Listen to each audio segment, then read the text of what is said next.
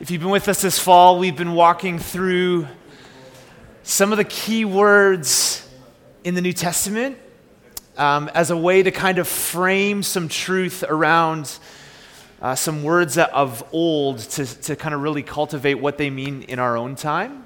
And so, Advent, as you know, many of you guys know, we light the four candles hope, joy, uh, hope, peace, joy, and love. And so these are our themes leading into Christmas in a couple weeks.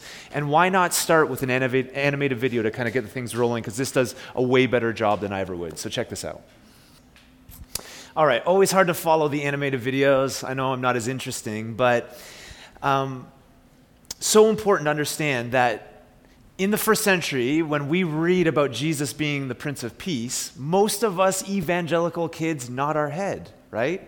Because this is something we've known and experienced in, in our experience in growing up in the way of Jesus. There was, in its time, another Prince of Peace. His name was Augustus. The, the label, the title uh, in the Pax Romana, this, this way in which Caesar was ultimately trying to bring peace, was that Augustus, or Caesar, was the Prince of Peace.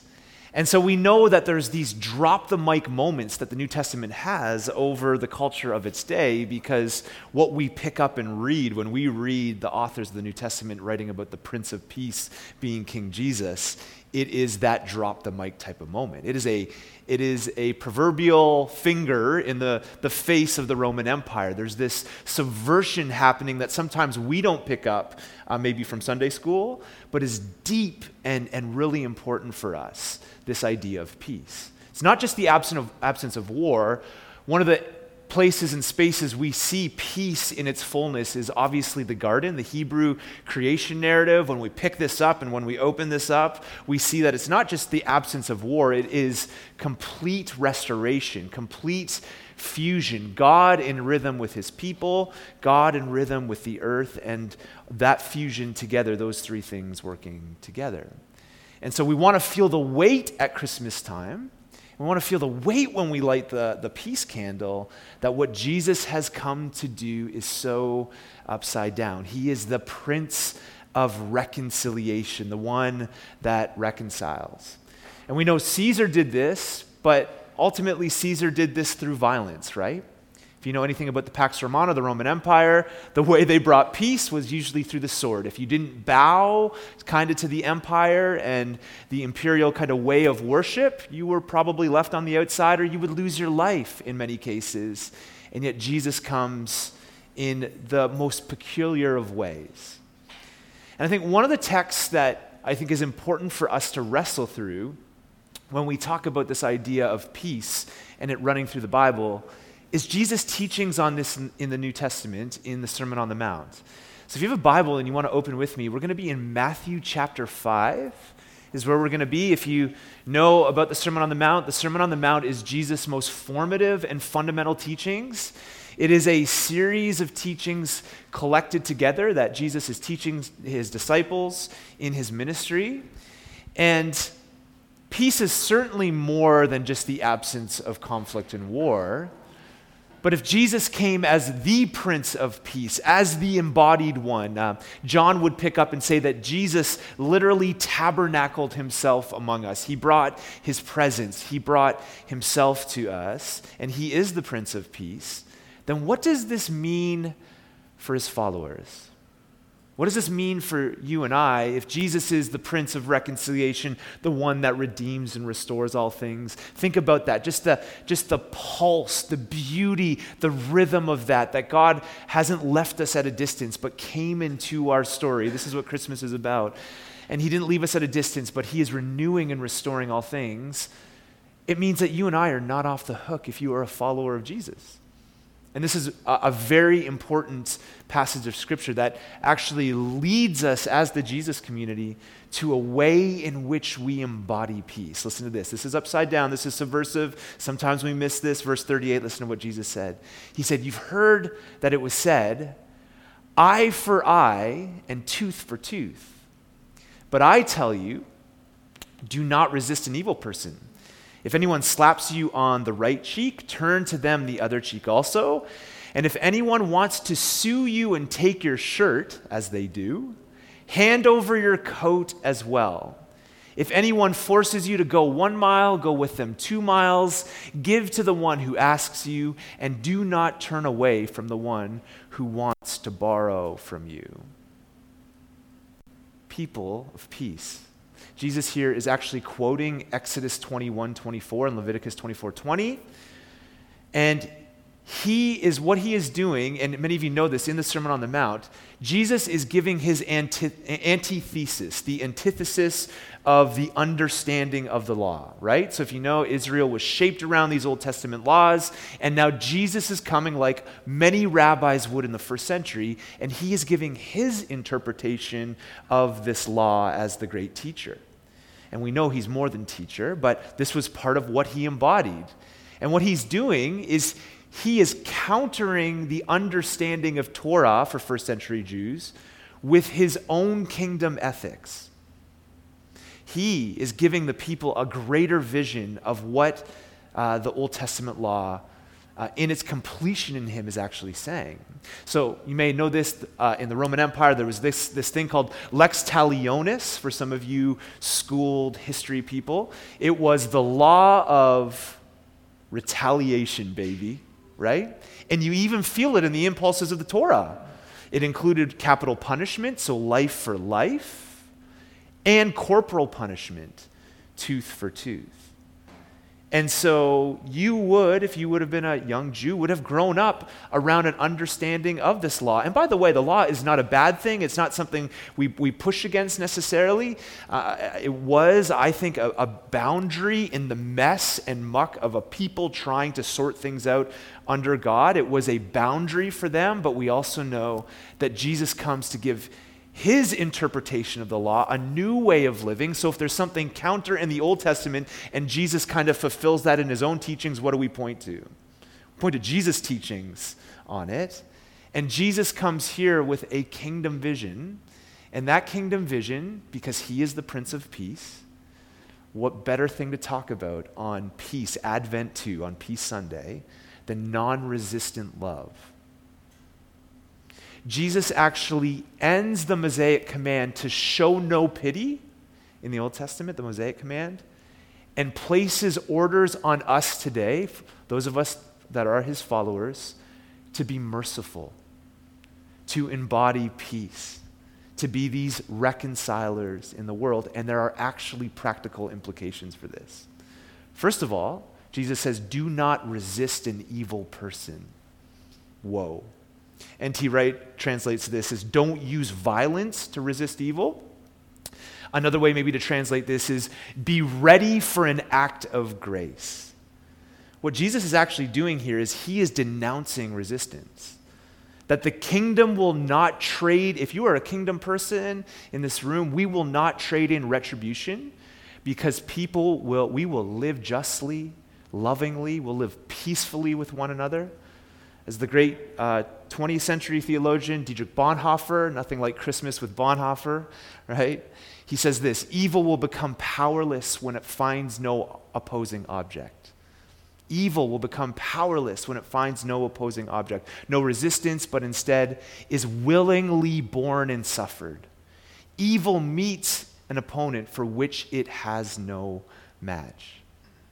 Jesus' point here in the teaching that he gives is that his followers respond to the other with non resistant, life transforming love. People of peace. The great Prince of Peace comes. Now I know this is this is whacked out, guy. Is this not whacked? Have you been reading the news recently? Like, have you flipped on Twitter? I know most of us on Friday had Twitter going all day, looking to see if Shohei Ohtani would come to the Blue Jays. And of course, being a Toronto sports fan, that would never happen. Nothing, nothing good ever happens. Has anybody ever not won in their life? Is this like free for me, free therapy here? Some of you are like, I have no idea what you're talking about. It's okay. It's okay. Sports is beautiful and it ruins lives. It's beautiful you know, if you turn on the, the news, you obviously know we're in a moment right now where there's a lot of things going on. And even in our own culture, the underbelly of it, so we create this kind of faux utopia, but if you know underneath that violence is very much predicated in our, our world and in our context. I know we're not American. I know sometimes we push ourselves off as the polite Canadians, but it is all around us. And Jesus, the master teacher, because he was, a te- he was more than a teacher, but he was a thought provoking rabbi who came with things in the first century and gave examples of things to grab a hold of, what he does is he actually gives four examples in the text around this non resistance. Four examples. He gives four examples how to behave non resistantly to evil people. And what I love is that these examples are not far fetched. They're actually examples that emerge from the concrete experiences of those who would have been in subjection to Rome. If you are a first century Jew, even think about the disciples listening to Jesus' teachings. They have Caesar over them in the background, right? They're, they are in subjection to this, and Jesus comes with this way, and his way is grace beyond retribution. That there's social customs in their day, and Jesus is actually, in this space, going to blow their minds with what it looks like to be a person of peace in this world. One says this. Actually, I need a volunteer. You want to help me, Ryan? You want to come up? Okay.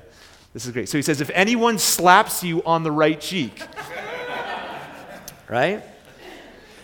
So the point is this we read that and we go, okay, yeah, like we know this, right? The flannel board stuff, he's like sweating under his arms. I love this.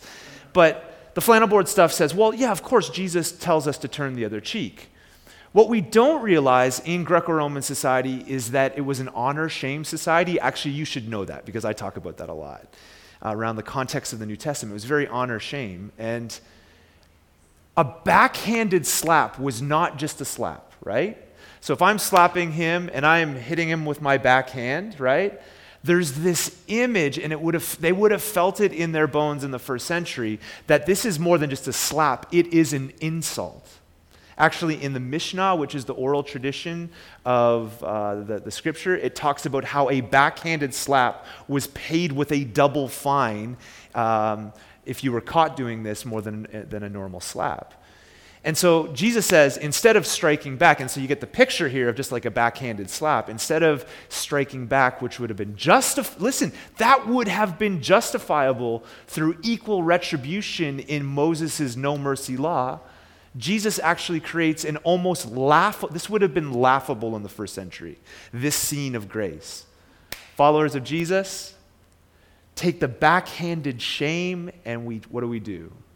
We turn the other cheek. I just wanted to make you nervous. I don't know why I brought you up here. That's good. You, yeah. Give him a hand. Clap for him or something. I don't know. That was great. Okay, so so, this is about shame. This is about honor and shame. This isn't just about a slap in the face. This is about the depth of Jesus saying, when they slap you, you turn the other cheek. And we know this because Jesus talks about the right cheek. If you are to slap somebody like that, like Ryan was there, you'd be hitting them on the right cheek. You turn uh, for the other one, a backhanded slap. So Jesus begins to cultivate that. Then he says this if anyone wants to sue you, right? And he talks about uh, the giving of the cloak. Now, it, what, we, what we may not understand is that men wore two levels of clothing in the first century an outer cloak and then an inner shirt. I know we got all sorts of threads today and we have an outfit for every single day, but basically what they wore was a coat and a shirt. And Jesus says, if someone sues you for your shirt, he then urges his followers to go further and actually give them their coat. So, someone wants your shirt, okay, give them your coat or your cloak or your robe as well. Now, okay, so you're thinking one for the other. Okay, basically, I'm giving everything that I have. It's more than this, right? Because the coat or the robe was not only used as a cover for clothing, it was also a sleeping blanket in the first century. There were actually laws in the Old Testament that prohibited taking the robe for any, somebody else's robe for a length of time. And it's because it wasn't just something that covered their bodies, it was actually necessary as a blanket to sleep.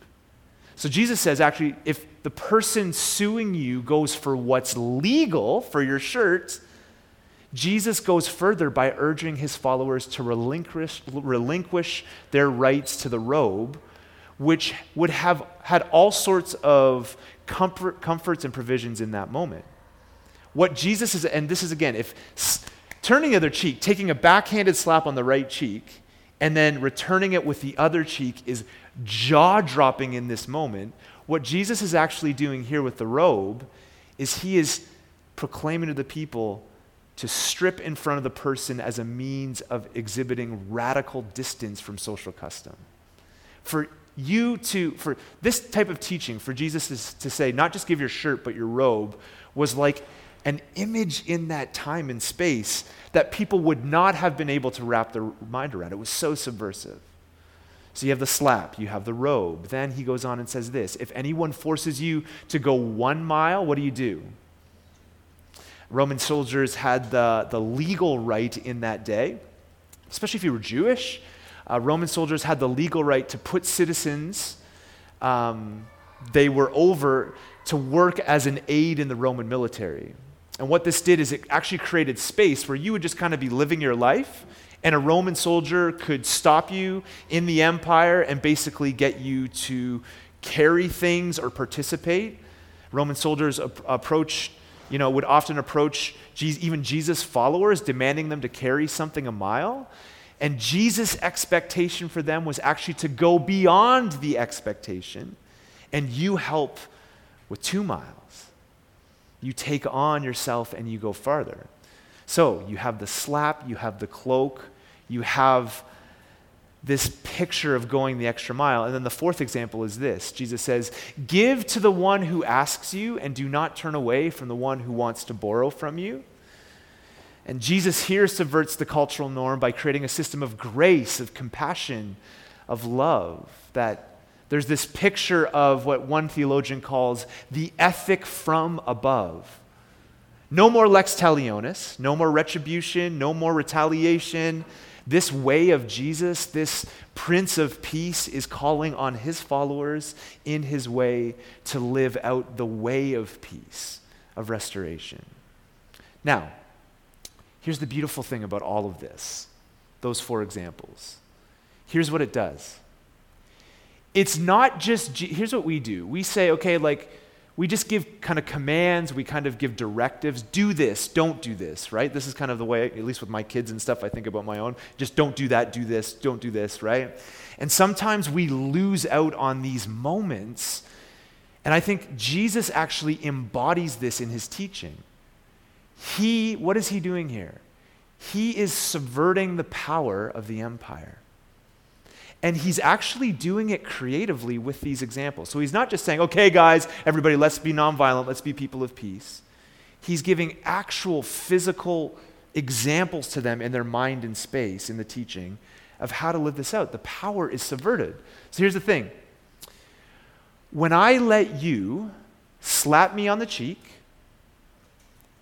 and take my coat and go the extra mile, how much power do you have over me? Right? Think about it. This is what Jesus is doing. When we relinquish our rights and our power, this is what blew up the church in the first century, by the way, because they were afraid to die. They weren't, sorry, excuse me, they were not afraid to die. Right? If you even study the history of the early church, this what are you going to do? Kill us? Like it was this was what it was like. What are you going to do? Take our lives? We have nothing to hold back. And in Jesus' teaching on peace and non resistance, it's subverting the power. If I let you slap me on the other cheek, I let you take my coat, go the extra mile, how much more power do you have over me? Now, some of you, this grates, right? Because we're North Americans and we are the epicenter of the world. Am I right? Am I right? And we just feel this. I just want to say that this is not as much passive. I'm not calling, and I don't think Jesus is calling for passivity, as it is creative. If you look at each of the examples in which th- this is encountered and the way of peace is encountered, it's creative. It's a way in which is not just monolithic, it's a way in which creatively Jesus followers respond to power and violence around them. Some of you guys know in 2006 there was a gunman who went into Lancaster County in Pennsylvania, went into a small um, Amish schoolhouse and went in and took the lives of five people, basically lined children up. Five people, I think uh, one teacher as well, kids and a teacher were killed, five were injured. And this rattled things, right? This peaceful little community just kind of trying to live out what they're trying to live out. And um, a crazed gunman comes in and does this. And, you know, it's fascinating if you know the story that the community there in their grieving, instead of throwing insults and getting, trying to get caught in the milieu of media that had all sorts of things to say, they began to care for the gunman's wife and children. Right? This is not her fault. And this community came uh, around this family, the one that took their very children, in what should have been the safest place for them in a, a little schoolhouse. See, this is the type of way in which we're called. Even deeper, what Jesus is giving as examples here for non resistance you know, some of us, we, the, the, again, I, I feel the t- you feel the tension, you feel where it lies. Can anybody really do this, right? Can anybody live, taking the extra, you know, turning the extra cheek and giving the cloak and walking the extra mile? Can, can we really do this? Well, I think Jesus has something to say to this, and I know we're not Jesus, I get that. But we do have his spirit. And Jesus was beaten. Merry Christmas, right? He was stripped naked. He walked across to his death. And ultimately, he gave without getting in return. The Prince of Peace, the Prince of Restoration. It's not like, I wonder how we live this out, right? Like, it's not like we have a God somewhere writing to us saying, you know, you should really do this, but didn't give us an example. We feel it in our bones because the Spirit of God is in us the peace, the Prince of Restoration, and now we become these people that live in light of this peace. Jesus goes on and says this. Look at verse 43. He says this You've heard that it was said, Love your neighbor and hate your enemy. But I tell you, love your enemies and pray for those who persecute you, that you may be children of your Father in heaven that, brothers and sisters, love your enemies, pray for those who persecute you as a sign that you are children of heaven. Now, Leviticus 19 18 says, love your neighbor, but it was implied within like the, the kind of framework in the interpretation of the law that sure you love your neighbor because of the Jewish community who was their neighbor, those in the commonwealth, those that were kind of in their community. And it was kind of implied by many of the contemporaries of the day that you hate your enemy, right? You love your neighbor, but your enemy you hate. Neighbor tended to be understood as the, the fellow Jews, the commonwealth. And yet Jesus flips this whole idea of hate on its head and he asks his followers to actually pray for those who persecute you. Put on display. So he gives us examples and then this instruction that his interpretation of the law is the very thing that we embody. We pray for those who persecute us. We love our enemies, a jaw dropping reality brought to the people. And so, Matthew 5 earlier on, you know, it says in these Beatitudes, blessed are the peacemakers for what? They are called what? Children of God.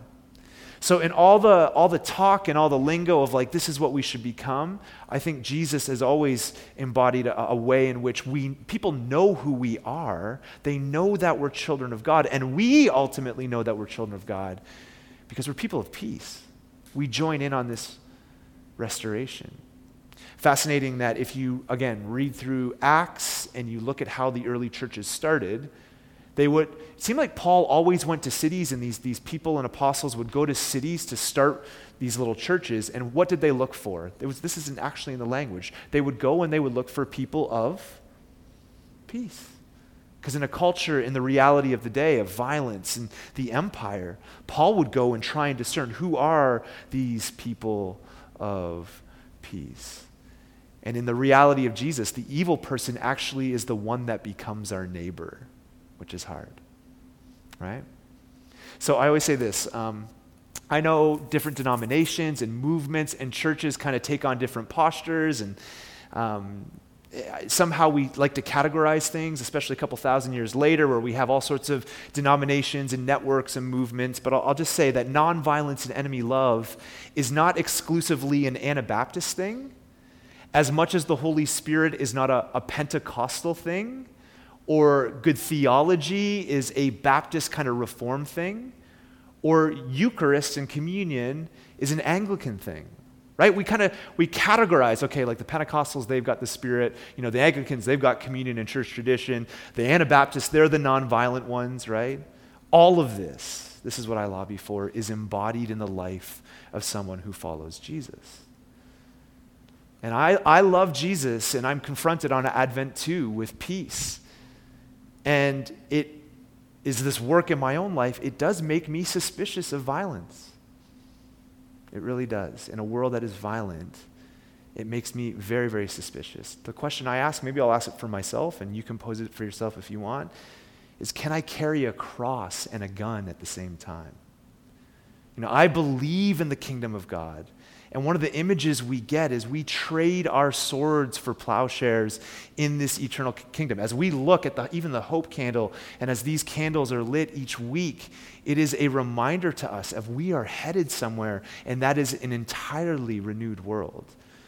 And so we do everything in our power to live peacefully. We live in a violent culture. And we know, and I don't know if you know this, violent cultures get, we beget what we, we beget, right? We get what we get. Violence produces violence, and the hope is on Peace Sunday that as God's people embody peace, that peace would beget peace for us. And so we're confronted a little with Jesus' teachings here because of what goes on around us. I get there's all sorts of layers to this, more than what we could ever cover in a morning like this this morning. But the reality is, Jesus is the Prince of Restoration. And our call is to live creatively, like he's called in his teaching here, to follow him with non resistant love. This is what it means. All the talk about Christians and our failings right now in the moment, and there's lots of them, don't, don't get me wrong. This is the one thing that we embody. That this is the one thing, hopefully, that puts on display God's, God's work in us. Stanley Hauerwas, he'd say it like this. He says, it's very small in my notes here for some reason, so I'm going to blow it up to 20, 20 point font. Is that okay? Just on the fly. Man, pretty talented, eh? All right. He says Christians are called to nonviolence not because we believe that nonviolence is a strategy to rid the world of war, but in a world of war, as faithful followers of Jesus, we cannot imagine being anything other than nonviolent.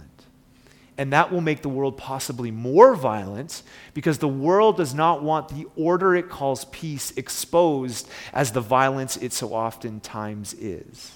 Love that. Now, learning how to wait as a people of nonviolence in a world of war, you'll know what Advent is. Because Advent is patience. It is how God has made us the people of promise in a world of impatience. And Christ has made that possibility for us to live patiently in a world of impatience. Love that what will make the world possibly more violent because the world does not want the order it calls peace exposed as the violence it so often is at times.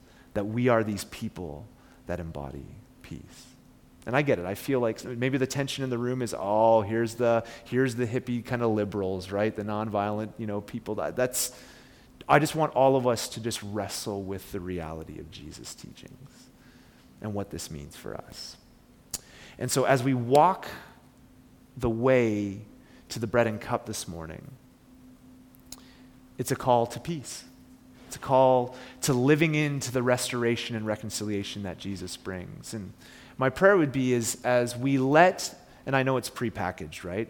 The bread, like the cracker, and the, the, the juice hit our taste buds, it would be a reminder for us as these guys lead us and as we sing together that Jesus is peace. This is what he's calling us to, what he's calling us to embody.